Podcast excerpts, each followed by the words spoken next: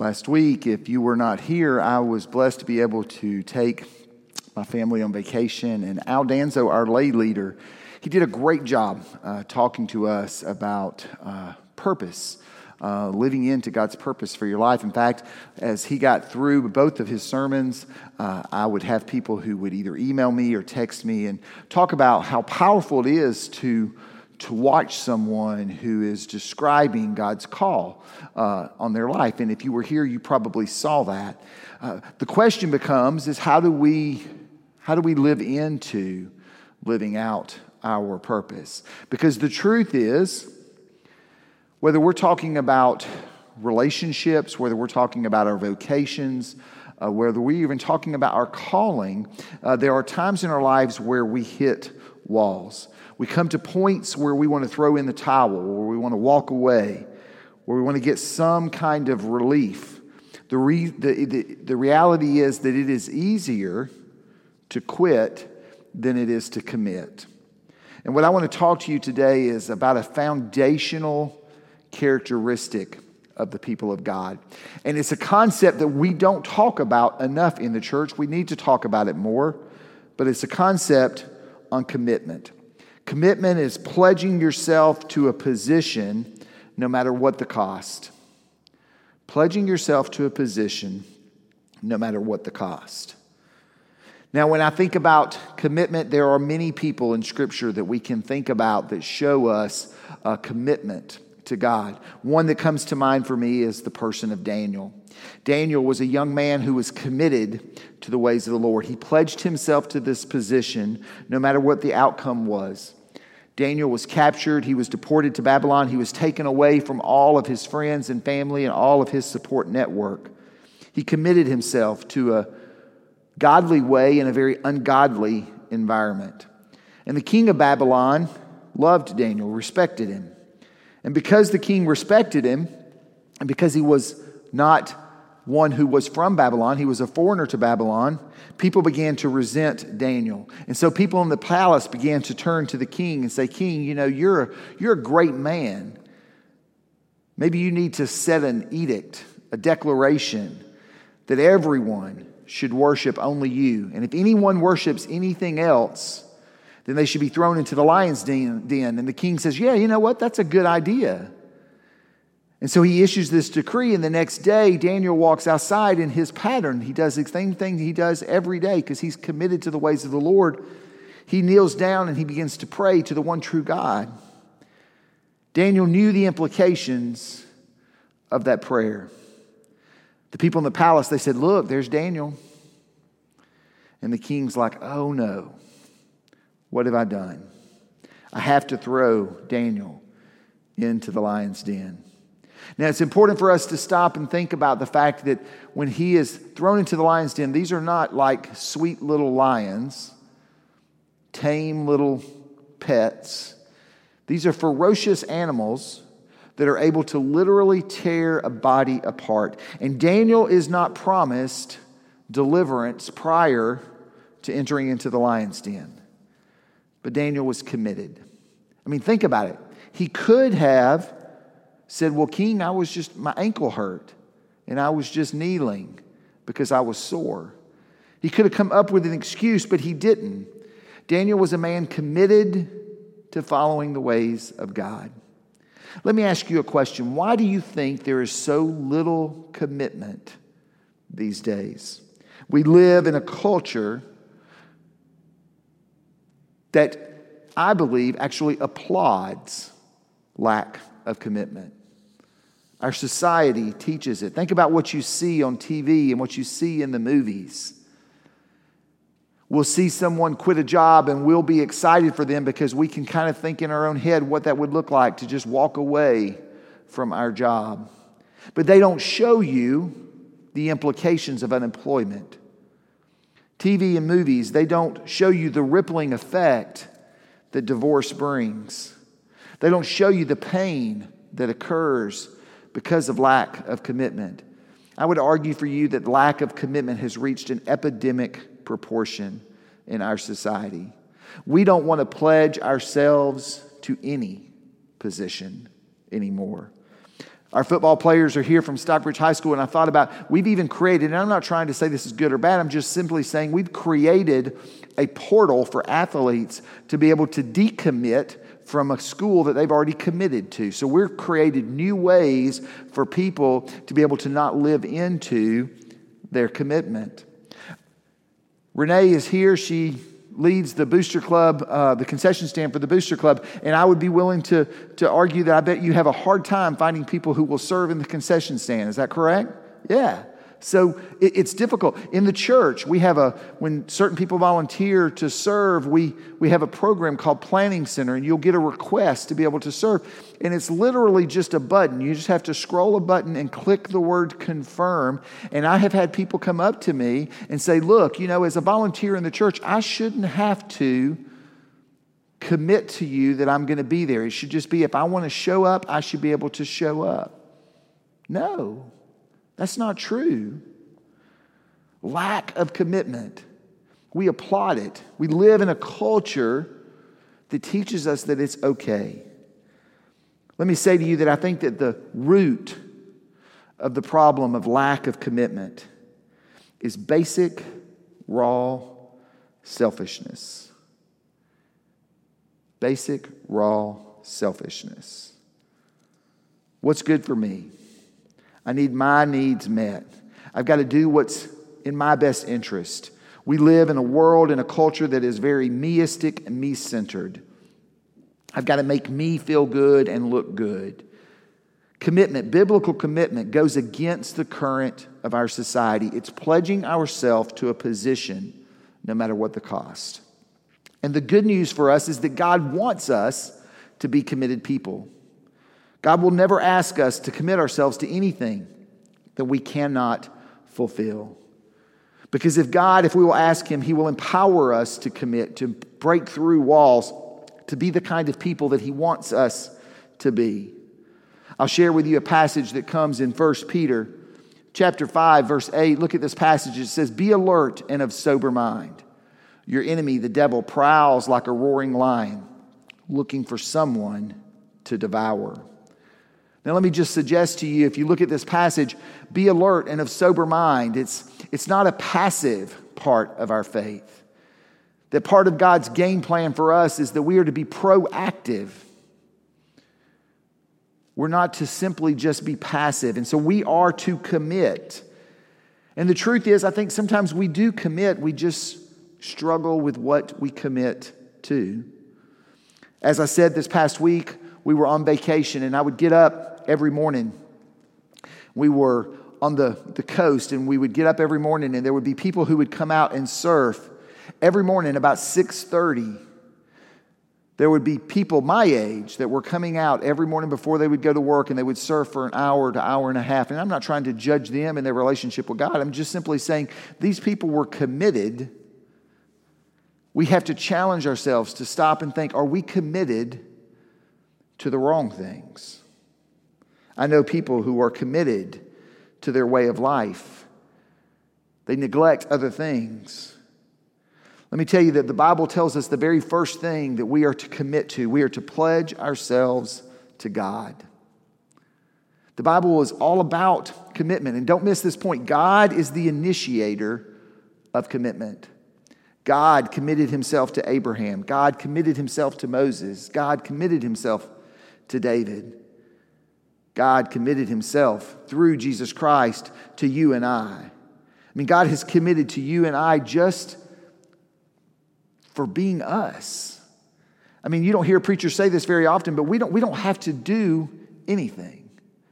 We don't have to serve. We don't have to give. We don't have to share. We don't have to connect. We don't have to grow. I mean, just because we are here, just because God has given us breath in our lungs, God is committed to us. And that is an awesome thing that we can celebrate and think about. And yet, many of us have never committed our lives to Him. And I'm not talking about religion, I'm talking about a relationship that is going to come with ups and downs. There's going to be times where you feel more connected than you don't, and there's times that you're going to feel less connected than you are. The reality is, we all have to come to a place in our life where we realize that When we compare ourselves to Jesus Christ, we fall miserably short. We fall miserably short of God's standard of goodness.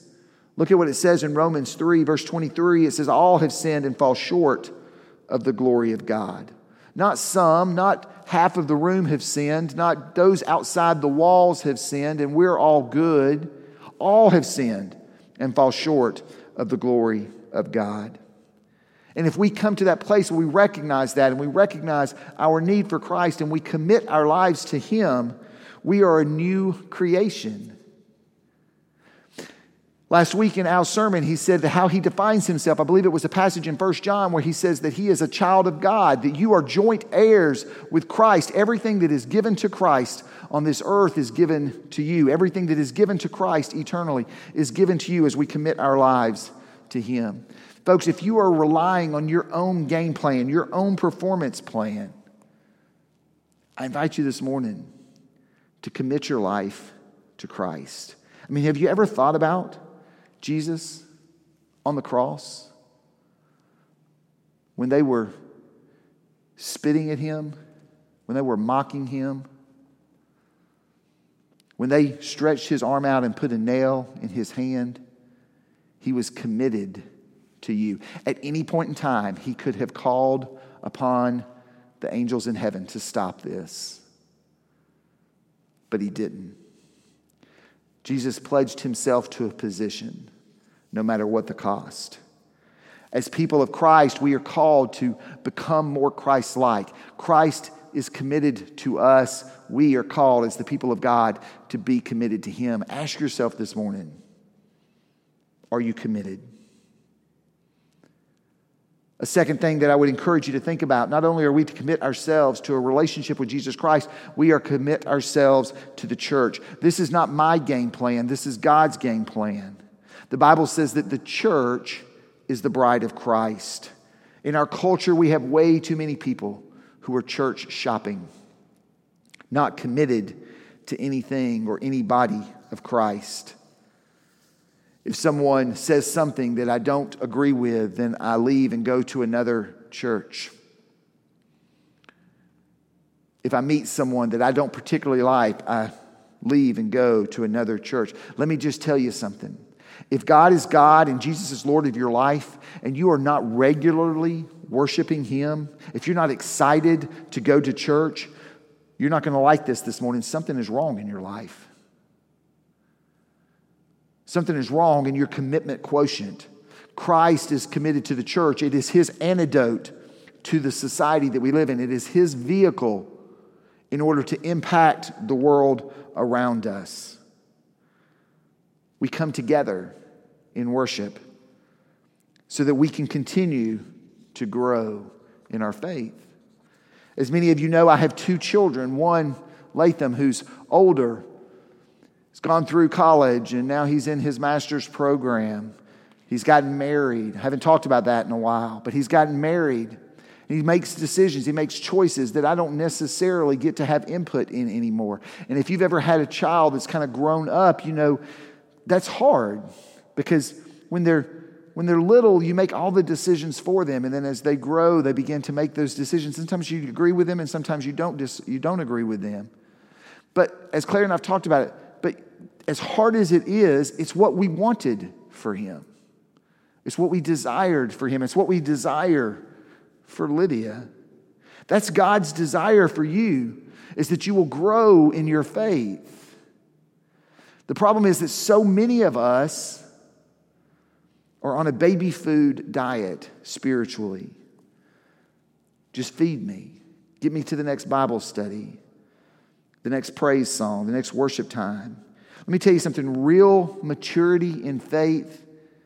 Yes, we come together as the body of Christ, we are fed corporately, but we learn how to feed individually.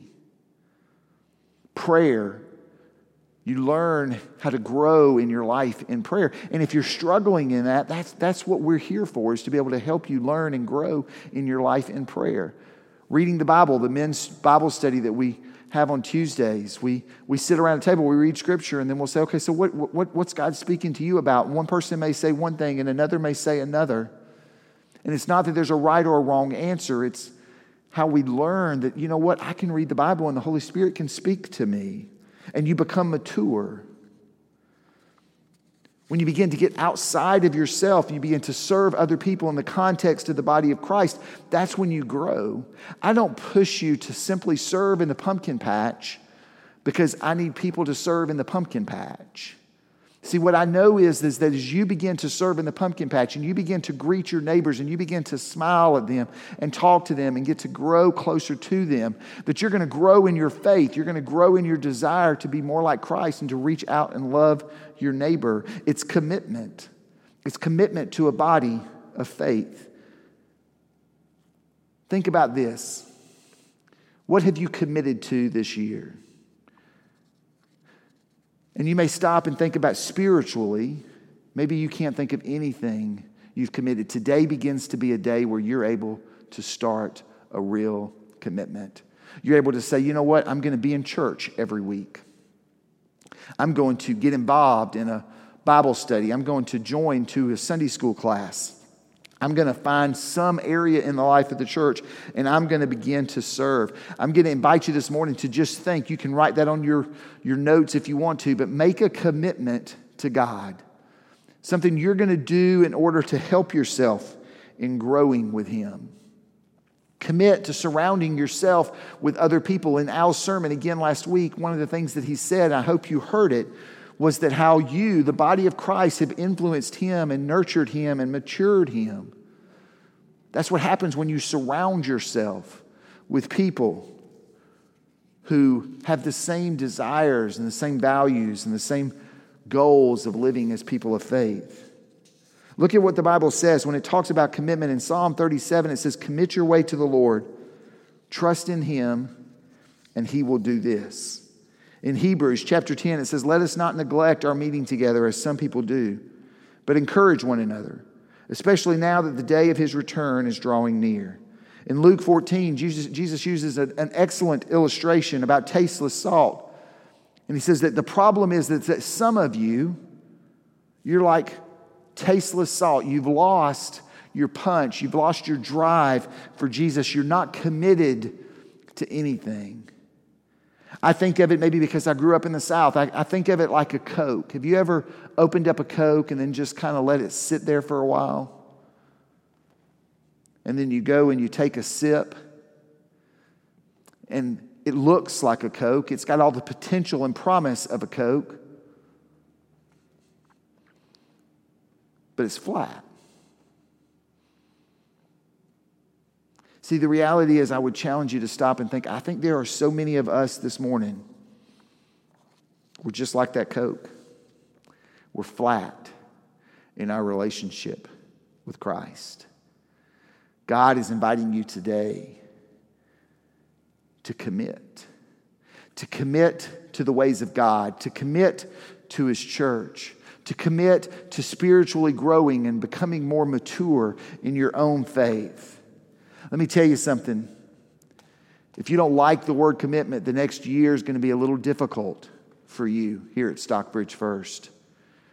We're going to begin to meet tomorrow night and we're going to begin to discuss an upcoming capital campaign that we're going to be doing in the spring of next year. And that capital campaign, it's not just about money. Because as we have this, the, the football team here today, I would say that we're, we're creating a capital campaign so that we can reduce our debt, so that we can impact more into the partnership that we have at Stockbridge High School. We can feed more kids through our Backpack Buddy program. We can do more things in our soccer program and in our preschool. We'll be able to reach and do more in the community that we live in. The last couple of years, we've been working through a legacy campaign where we've been talking about uh, getting our affairs in order. For those of us uh, that, that need to do that, we get our affairs in order. It's, it's to bring peace of mind, but it's also to help push us to be able to think about the legacy that we leave. See, the legacy that we leave is not just simply money, although that's part of it. The legacy that we leave is not just our family, although that's part of it. The legacy that we are called to leave as the people of God is the impact that we have for the kingdom of God. Leadership we're going to be in the process of electing our leaders for 2020. And we're going to ask you to participate in certain classes and to read certain books. And we're going to kind of step up our game in regards to our leadership and ask you to commit even more as a leader in our church.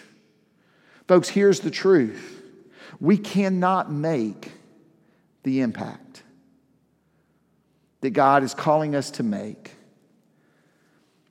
if we don't commit to the ways of Christ.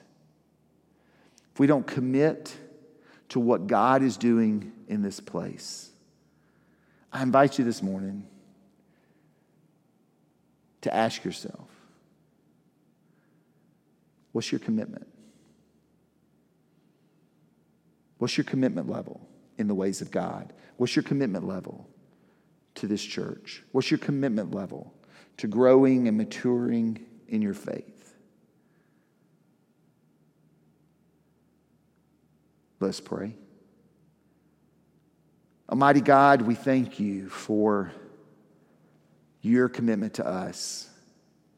We pray, O oh God, for your Holy Spirit to move in our hearts. Show us, God, those areas in our life where we may be committed to the wrong things. Help us, God, to be able to release those, to focus our attention, our efforts, our worship of you. Help us, God, to, to not be fearful, but to trust your Spirit, to trust that you will empower us and strengthen us for all that you have called us to commit to. And help us, God, as a church, as we grow forward go forward in our commitment. Help us to be able to grow together so that we can truly impact this community for your kingdom.